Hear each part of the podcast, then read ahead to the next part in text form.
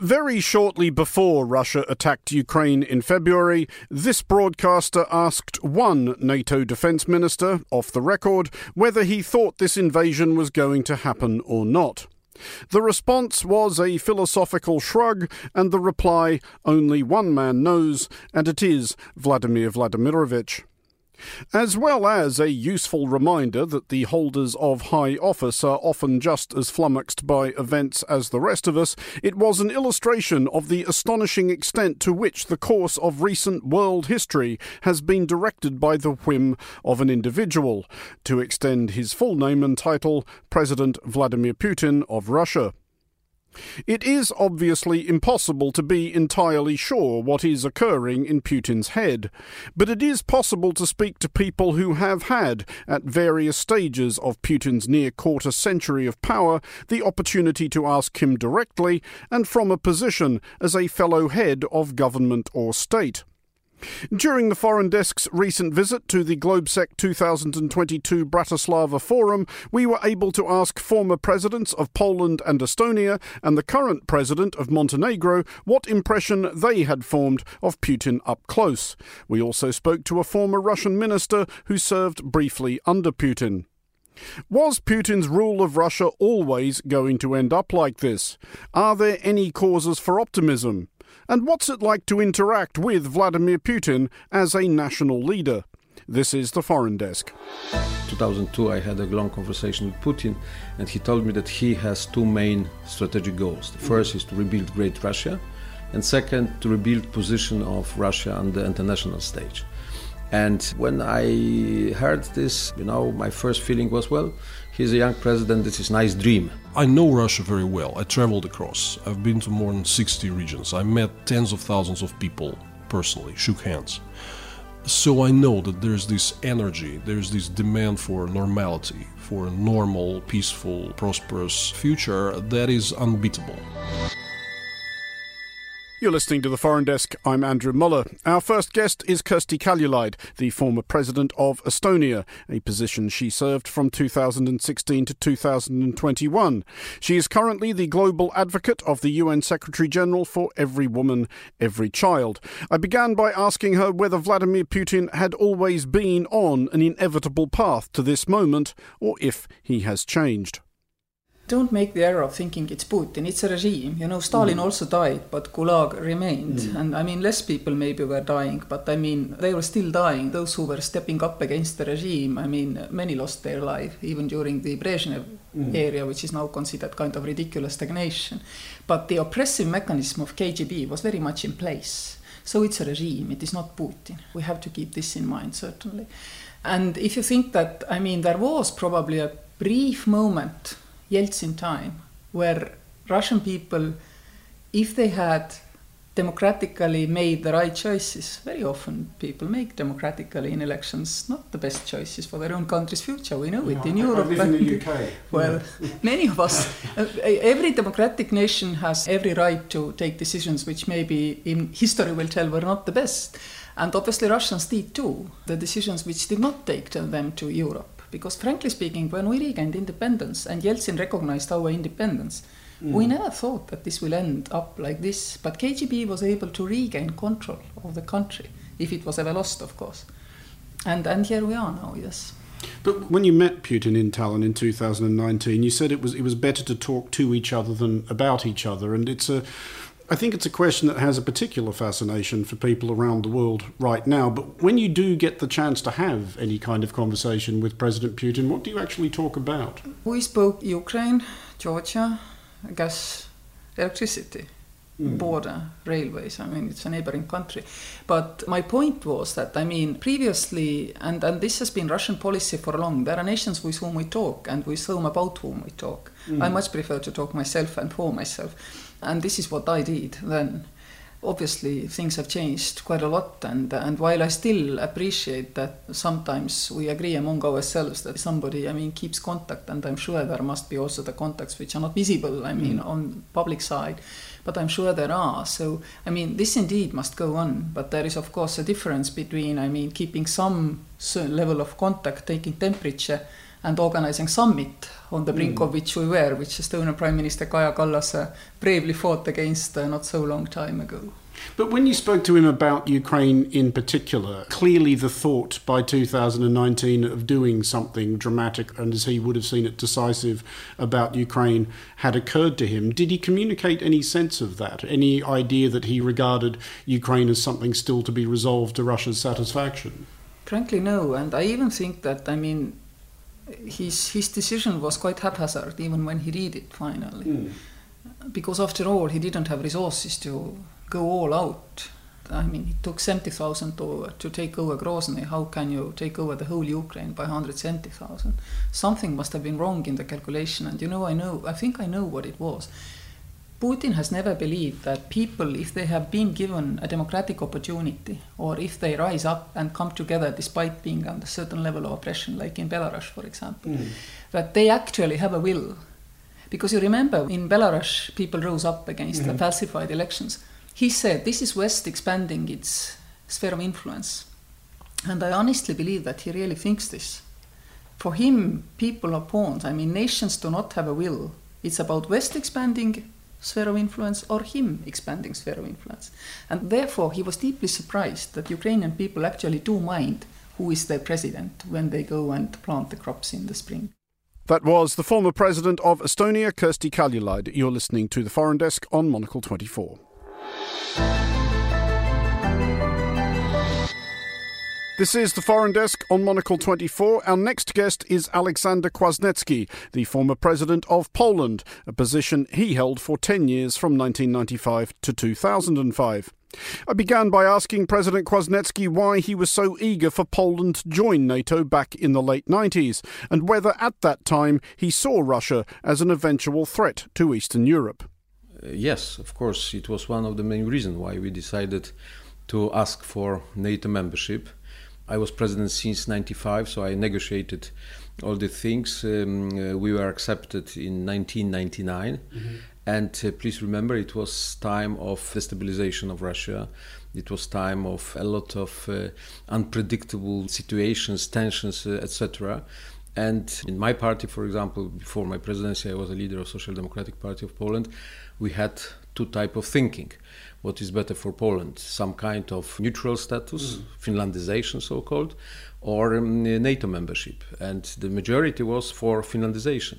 But because one of the decisive uh, argument was the situation and unpredictability of, of, of Russia, and of course our history with Russia, which is quite long and, and enough dramatic to understand that for Poland to stay in some kind of gray zone of mm. security, and Finlandization it would be, gray zone of security is, is wrong.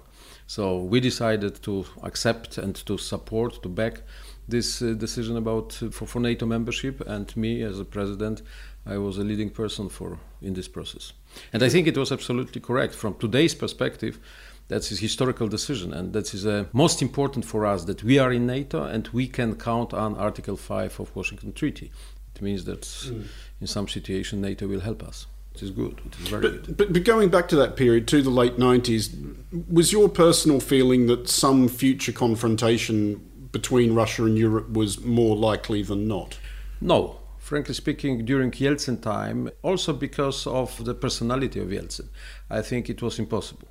I met Yeltsin several times. we had a long conversations, and of course, to say that Yeltsin was a Democrat is much too much. Mm. But he had some kind of democratic instinct if he had some decisions on the table, he generally decided better on the, on the democratic, for, for more democratic solutions. The world can sigh in relief. The idol of communism, which spread everywhere social strife, animosity, and unparalleled brutality, which instilled fear in humanity, has collapsed.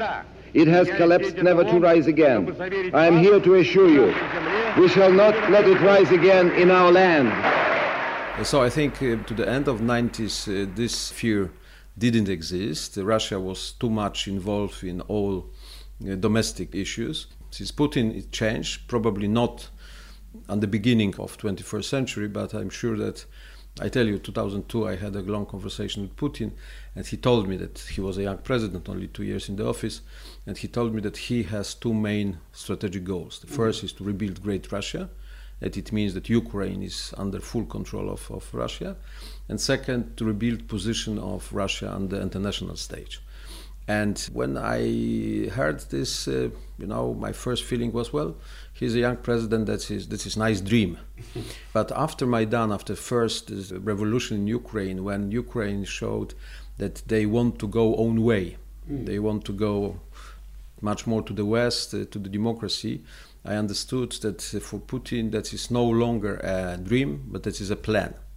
And since, thousand, uh, since, since 2014, after annexation of Crimea, I think that is more than plan, that is obsession. And everything what we see now, what we can observe now, this absolutely uh, brutal war against aggression against against Ukraine, that is an element of his obsession about Ukraine. That's interesting uh, that you refer to that early conversation with him, and he's, he's talking about Ukraine even 20 years ago. When, yeah. when, when, you spoke to him then, what was his justification for that? The same what we listened last time. Ukraine is a historical part of Russia. Mm. Uh, Ukrainians are not a nation, and Ukraine has no tradition and not reasons to be an independent state that, that's, that, that was the main, main, um, were main arguments uh, why Ukraine cannot exist as an independent state. So, do you think this ambition of Putin's has basically been hiding in plain sight for 20 years? Because w- when Russia invaded in February, even after all that build up, there was still quite a lot of surprise that Russia had actually gone ahead and done it. Well, but I tell you, of course, that is you know, I, am a witness of that. So 2002, mm. exactly 20 years ago, in, in private apartments in Kremlin, you know, we had this, I don't know, it was four hours, five hours conversation with dinner, etc. We spoke Russians, what is, you know, no, no translators, nothing. And I think it was, it was, he, he told me all these things quite, quite openly. And that is not uh, thinking of Putin. I think that is uh, thinking of many, very many Russians. Mm. Uh, and I think Putin has a really serious support from the side of some, uh, you know, academics, uh, professor of history, and etc., etc. Because the idea of Great Russia, I'm, I'm very much afraid, is, is, is, is not only part of, of this great Russia propaganda or some education that is sometimes in, in, in Russian DNA as well. That is something what ordinary Russian understand that the, the, the position of Russia can be only great or nothing. And to be great is necessary to have Ukraine. So, the, of course, uh, it's a simplification, but, but more or less that is such type of thinking. Does it strike you then that there is a certain inevitability to what we're experiencing now, that this was, was always going to happen, or, or were there points over that 20 year span at which Putin, if perhaps this had been taken more seriously, might have been talked out of this or menaced out of this or somehow, somehow otherwise deterred from doing this? Well, I, I, think no. This is not so that this scenario was determined. We had no chances to, to have different development uh, of the situation. Uh, but of course, uh, we don't have enough uh, democratic forces, democratic leaders uh, in Russia. I'm sure that if, if in Russia, at the end of 90s, Yeltsin would decide that his successor uh, will be not Putin but Nemtsov, mm. and it was quite serious debate in, in Kremlin who should be successor of, uh, of, of, of Yeltsin. Uh, and uh, the group of Democrats, I mentioned Gaidar, former prime minister, uh, would be in powers, I think uh, the situation would be absolutely different. The question is why the Democrats cannot uh, win the election in Russia, why they cannot be enough strong. Now, that is, that is a problem. I think the main problem, and I can quote Putin's again, is a lack of civil society. Mm. I discussed this issue, and it was a very funny argument from Putin's side. Well, we cannot have civil society because we have no tradition of civil society. I said to him, look, if we, you will not start the process, you will never have tradition because uh, to, to create some tradition is necessary to have this uh, start point to, to, to begin the process. That's the problem. Lack of civil society lack of serious strong democratic forces. Uh, this propaganda which muratov nobel prize winner said that russian propaganda that is like a radiation even if, if, if you feel that you are enough strong not to accept this propaganda, to some extent you are affected by this uh, radiating uh, propaganda. So that is that that is a very complex problem, and frankly speaking, maybe Russia cannot win the war. Of course, they will not. They will try not to lose the war in yeah. sense of of some very spectacular defeat. But maybe this war can create some kind of reflection or some some protests of the people. But but I'm not so sure that such scenario is possible. And th- because normally such not successful wars change the history of Russia very much. But um, I, am not very optimistic. I think that this this path of such nationalistic and imperialistic development will be continued in Russia. I, I want to ask uh, uh about your own country, Poland. Uh, have you been encouraged or pleased by its response to Russia's invasion of Ukraine? Poland, of course, along with Hungary, had kind of created for itself a reputation as the one of the problem children of, of the EU. Does it feel like to you like Poland's current government has realised that there are now actually more important things going on than whatever we were squabbling with Europe about this time three months ago? I think so, and of course we have a little bit paradoxical situation in Poland because this government is, as as majority of Poles, is very pro-Ukrainian. Traditionally, is let's say, not very, very much pro-Russia, but because long history. And in sense of Europe was very Eurosceptical, mm. with the, such, some part of the government which is really openly anti-European. Mm. And the problem is that today the majority of this government, together with this anti-European group, is one, one, one seat in the parliament. So to keep the majority, they they were working with this anti-European group. But what is big change after aggression? This government, this Eurosceptical government, understood that one of the main conditions to support Ukraine and probably to win this this war is unity of, of the West and the unity of European Union. And today is no place for troublemakers in, in European Union. And today is necessary to be close. And Poland has a special role to play because Poland, speaking about Ukraine, organizing support for, for Ukraine, organizing support for Ukrainian refugees. And mm. we have still in Poland something around 2 million Ukraine, Ukrainians, only refugees. Then we have 1 million who were, uh, are living with us earlier. That is necessary to, to, to change this politics. But I see that the uh, understanding of the role of, of, of European Union and the Poland cannot be on the margin of European Union when we want to discuss about Ukraine is, is, is shared by, by, by the leadership of, of, of the government, what is a big change and positive change it seems to me at least like a moment that this is where the EU has figured out oh hang on this is actually what we stand for. This is this is the purpose of this organization. Does it feel like kind of a I mean coming of age is the wrong phrase because the EU's been with us for ages but does it feel like some sort of transcendent moment for the EU Yes, uh, I think it is. And in my opinion, something changed in, in European Union. The first, of course, sometimes I, I, I hear such voices, well, uh, that is not very serious. Europe is only maybe united politically, but we have problems with the, um, the packages of sanctions, etc., etc. My opinion is absolutely different. So, first, this unity is really unprecedented. Mm. That's his next so-called success of Putin. Uh, he didn't expect such such unity. We have six package of, of sanctions, and it will work. It will, in my opinion, it can mitigate Russian politics because of of, of, uh, of all these consequences of the sanctions. And I think politically now, and I expect very much this what will happen next next days is uh, necessary to say to Ukrainians that they will be candidate for full-pledged membership in the European Union. Because, uh, of course, today to negotiate this uh, membership is, is impossible. We have a war. But politically, this declaration from EU is absolutely necessary, especially for Ukrainian morale. Mm. Because if we expect that Ukrainian will fight on behalf uh, of us for our common values, democracy, freedom, etc. In our region, in Eastern Europe, we understand that they are uh, fighting not only on behalf of us, to some extent, they are fighting instead us. Because if Putin will go with his imperialistic policy further, so the next maybe are Baltic states, maybe Poland. So that, that is necessary to understand. And, and they need such support. For Ukrainians, it's extremely important to know where is the goal? Where is this uh, goal? I'm kidding sometimes that for European Union this is not a big problem because still have, we will have still the empty chair after UK, and you know, after UK to add only Ukraine. That is this is even by alphabet the same place. You know that's. But of course the process is much more complicated. This process is not beginning now because Ukrainians did a lot for preparation in the last years and even now during the war in sense of some uh, legislation, etc. I think even if, well, that I will not tell you, because that is very not very optimistic scenario for, for the end of the war.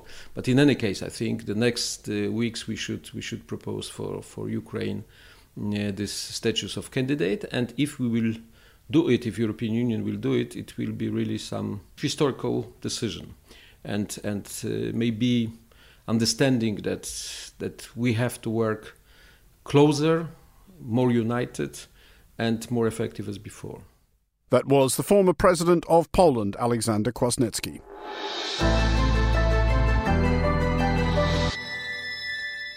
You're listening to the Foreign Desk with me, Andrew Mueller. My next guest is the president of Montenegro, Milo Djukanovic. We first discussed the apparent Russian backed coup attempt in Montenegro in 2016, and if President Djukanovic thought the rest of Europe should have taken it more seriously as a warning of Russia's future designs on the continent. Veoma je dobro da ste podsjetili na taj kontinuitet ruskog destruktivnog djelovanja u centralnoj istočnoj Europi. It is very good that you remind us of this continuity of Russia's destructive activity in Eastern Europe. The thing that happened in Montenegro in 2016 and this crisis that is happening in Ukraine in 2022 actually come from the same political portfolio. Russia wishes to limit the right to sovereign European states to freely choose their future and their destiny.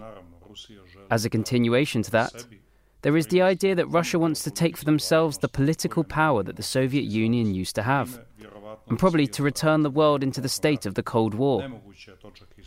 As you know, it is impossible to reverse the wheel of history.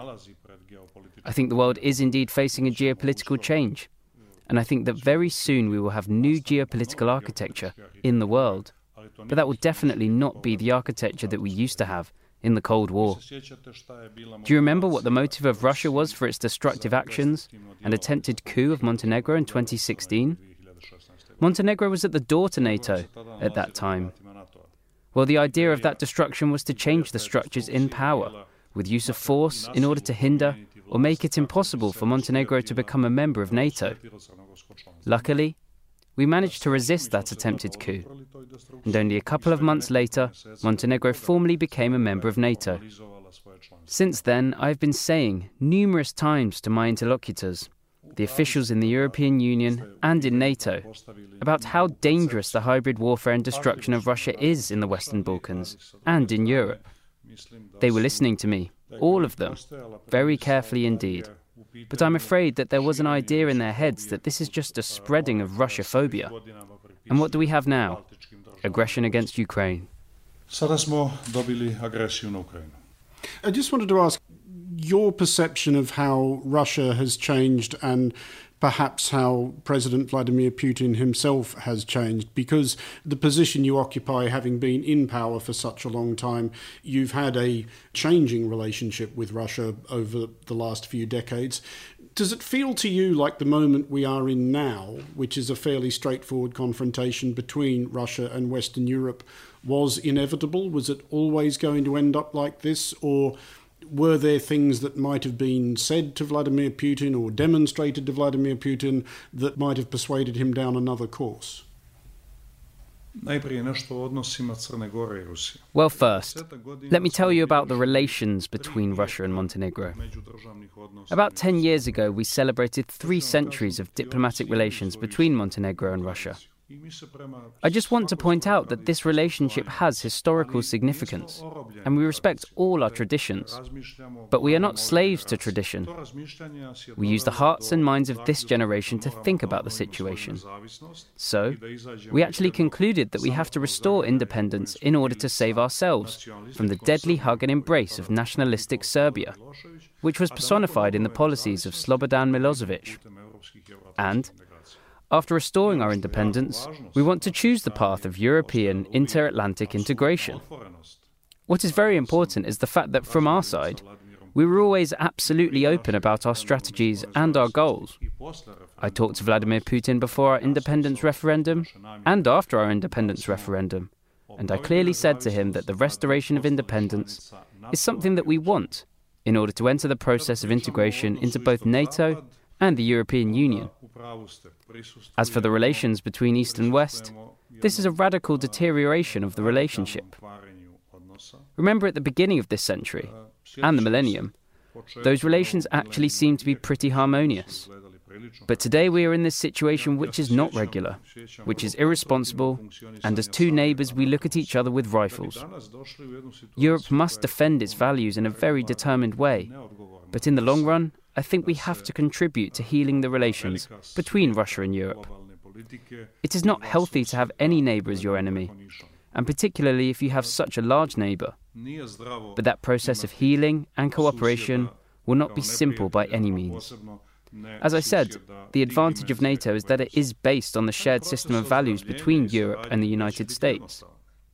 When it comes to the relationship between Europe and Russia, the problem does not lie only on the fact that the systems of values are different. The problem lies in the fact that Russia has chosen this system of values to be its target, and Russia believes that it has to be destroyed. nego zato što je Rusija baš taj sistem vrijednosti odabrala kao metu i smatra da ga treba srušiti. I just have one quick follow up question to that. And for obvious reasons, it is interesting to speak to anybody who has any personal experience of President Putin and has had a relationship of any sort with President Putin, which is was it inevitable that President Putin wanted to do this all along? If you think back to the times when you first met him and the times that you were first dealing with him, did he always talk about this grandiose, I guess, idea of Russia and this desire to restore a bigger, greater Russia? Definitivno ne. A, a bili smo na tim temama. Povod je bio crnogorski referendum o nezavisnosti. He was definitely not always like that. We discussed this topic, by the way, during the time of Montenegro's referendum on independence. When I presented arguments to him explaining why we want to go through this process, I directed my criticism against the policies of Slobodan Milosevic. I told Putin Milosevic was responsible for the war because he promoted the idea that all the Serbs who used to live in former Yugoslavia should live in one country which implied a change of borders and the creation of a greater Serbia. I asked him, Can you imagine if you actually promoted such an idea? That all Russians should live in the same state in Russia.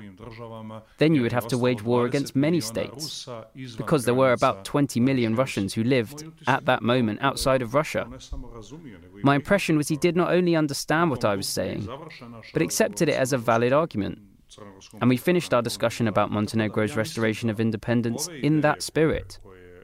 So I believe that he is now showing and implementing in his policy a new set of ideas. You know, they say that people who have been in politics for a long time, and when they say that, they are probably sending a message to me too. But they say that as the time passes by, such people start certain activities that have a character of a mission. So the question is whether this most recent policy of Vladimir Putin actually constitutes an attempt to implement a mission to revise certain solutions that he considers to be unfavorable for Russia after the end of the Cold War. koja smatra nepovoljnim po Rusiju, a koja su definitivno proistekla iz kraja hladnog rata. That was the president of Montenegro, Milo Djukanovic. Do stay with us.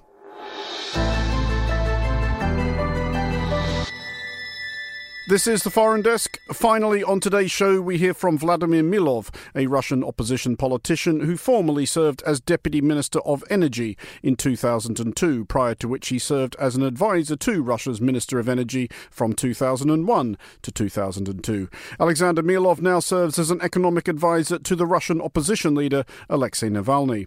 I began by asking Vladimir whether he is surprised by the trajectory of 20 odd years of Putinism and whether this feels like an inevitable culmination.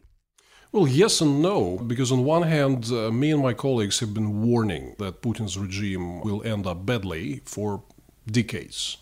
And it came well before the war in Georgia, when actually the authoritarian crackdown on domestic society had started during even Putin's first term in office We have been saying also internationally that Putin will not just stop by consolidating the power inside Russia, he will export this lawlessness and authoritarian behavior.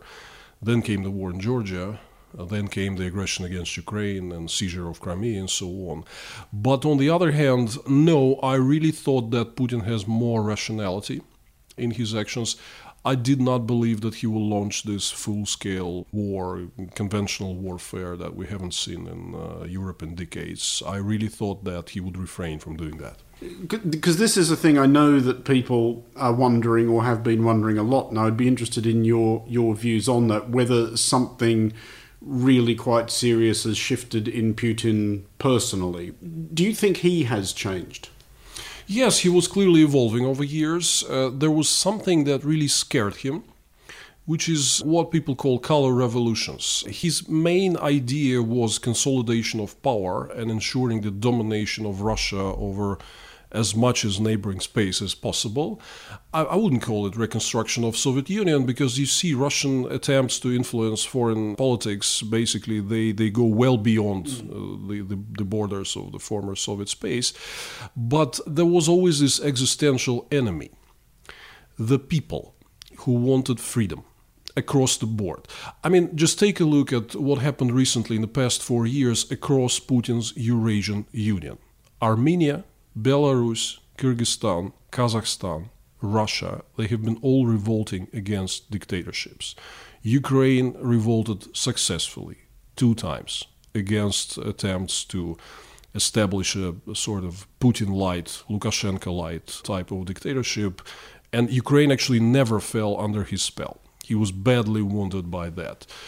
Georgia, whatever, Arab Spring, he was terrified by the fact that when people in the Arab world revolted in 2011, all the West, which took Hosni Mubarak as an ally for ages, but when people revolted and demanded freedom, the West supported the people, not the, the uh, authoritarian ally Mubarak. The story of this revolution and the ones that followed should not have come as a surprise.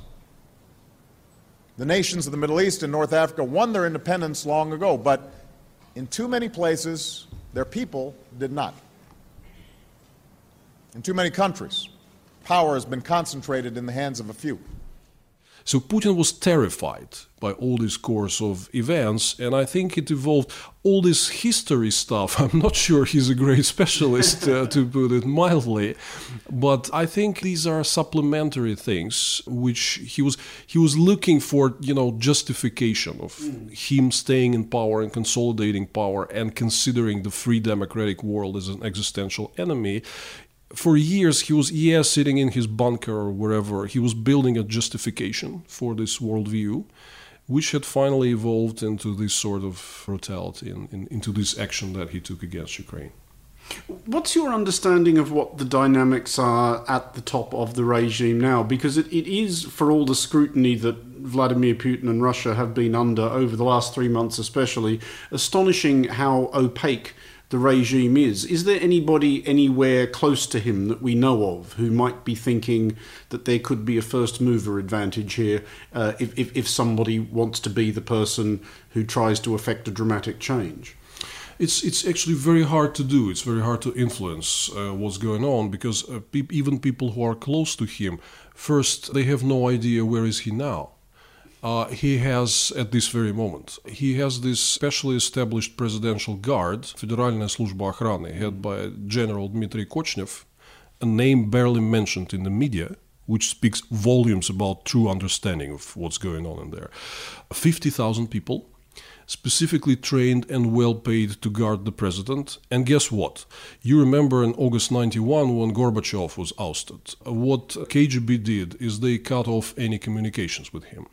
Now, communications are no longer controlled. Secret, all secret government communications are no longer controlled by security service, by the FSB, which is the successor to KGB. They are controlled by presidential guard. You cannot cut him off from communications. That is it. So, I mean, yeah, I know that a lot of people around him are terrified mm. by what's going on. But that is one thing. Another thing is is anybody capable of doing something about that? No. He specifically barricaded himself for 20 plus years against any attempts to, to sort of seize power or have a exert certain influence on him. So I think right now, at this very moment, before the system began shattering, when it seems to be intact, Putin is the man in charge, and it's very hard to challenge the course of his actions while you're inside the system. Well, let's have a bit of a think about some of the responses that the West has made to Russia's invasion of Ukraine, especially the ones that pertain to the the, the, sector that you came up through, the energy sector. The sanctioning of Russian oil, the near total sanctioning of Russian oil imports by the EU, presumably before Russia embarked on this misadventure in Ukraine, they would have anticipated a certain amount of this sort of thing. So, how much does that specific sanction hurt Russia in the long term? Uh, all of the sanctions, I would advise against like cherry picking on mm. what's what's the best sanction, what's the top of the hit parade, right? All of the sanctions have their impact. So I think the factor that matters is the wide range of uh, sanctions instruments that are used because they affect a lot of sectors across the board. And I don't think that there's anything which specifically can, the one thing that can be a game changer. I think the instrument that really works is applying more pressure across very, very different sectors impacting the structural integrity of the system. So everybody is talking about oil embargo. Oil embargo is important, but what already has been adopted is extremely important. Now, like first thing, we, we're talking about oil and gas revenues, but oil and gas revenues cannot finance economic growth they can only be redistributed for some current purposes. Mm. Our economic growth was financed through capital borrowed at the international financial markets. Now we are cut off from those forever. There is no returning in you know an observed period of time. Second thing, our digital infrastructure is about to collapse in the next uh, few months because of like Google anything like lack of server capacities which is irreplaceable because even China cannot help us in this regard. Lack of communications equipment. There are very strong critical bottlenecks across different sectors, like lack of seed bank for agriculture and harvesting many, many issues which obviously make evident how critically we're dependent on international technology, component parts, some vital equipment and so on across different sectors. So there's there's not just you know one magic tool of, of sanctioning Russia. It's all of the above. It's big, thick anaconda. Very very hard job to, to, to strangle it. You don't do it at once, and it takes uh, also certain patience because many people already by now begin to demand answers like are sanctions working or not mm. patience patience. I'm personally optimistic. I think russians will get out of the bubble but eventually it's their choice. I know russia very well. I traveled across. I've been to more than 60 regions. I met tens of thousands of people personally shook hands. So I know that there's this energy, there's this demand for normality, for, for a normal, peaceful, uh, prosperous uh, future that is unbeatable. And Russians always had, bottom up, a very strong demand for freedom. They never accepted abolishing direct elections of governors and mayors. Uh, throughout all these years, healthy majority, 60 70%, always said, we want direct elections back. People are very angry that they have no say in country's politics. Also, importantly, if you really want to see whom Putin sees as a major political competitor, take a look at the money. How much resources Kremlin spends to fight the idea of liberal democracy. It's, it's clear that Putin sees this as a, as a most potent competitor, the major domestic political opponent. He uses all the resources to oppress people who are promoting this idea because he sees it as something that would beat his dictatorship in the end. So the dynamics is good, the bottom up demand is there, but we have to release Russian people from the spell that the propaganda has been casting on them. That was the Russian opposition politician Vladimir Milov. That's it for this episode of The Foreign Desk. We'll be back next week and look out for The Foreign Desk Explainer, available every Wednesday. The Foreign Desk was produced by Emma Searle and Christy O'Grady. Christy also produces The Foreign Desk Explainer.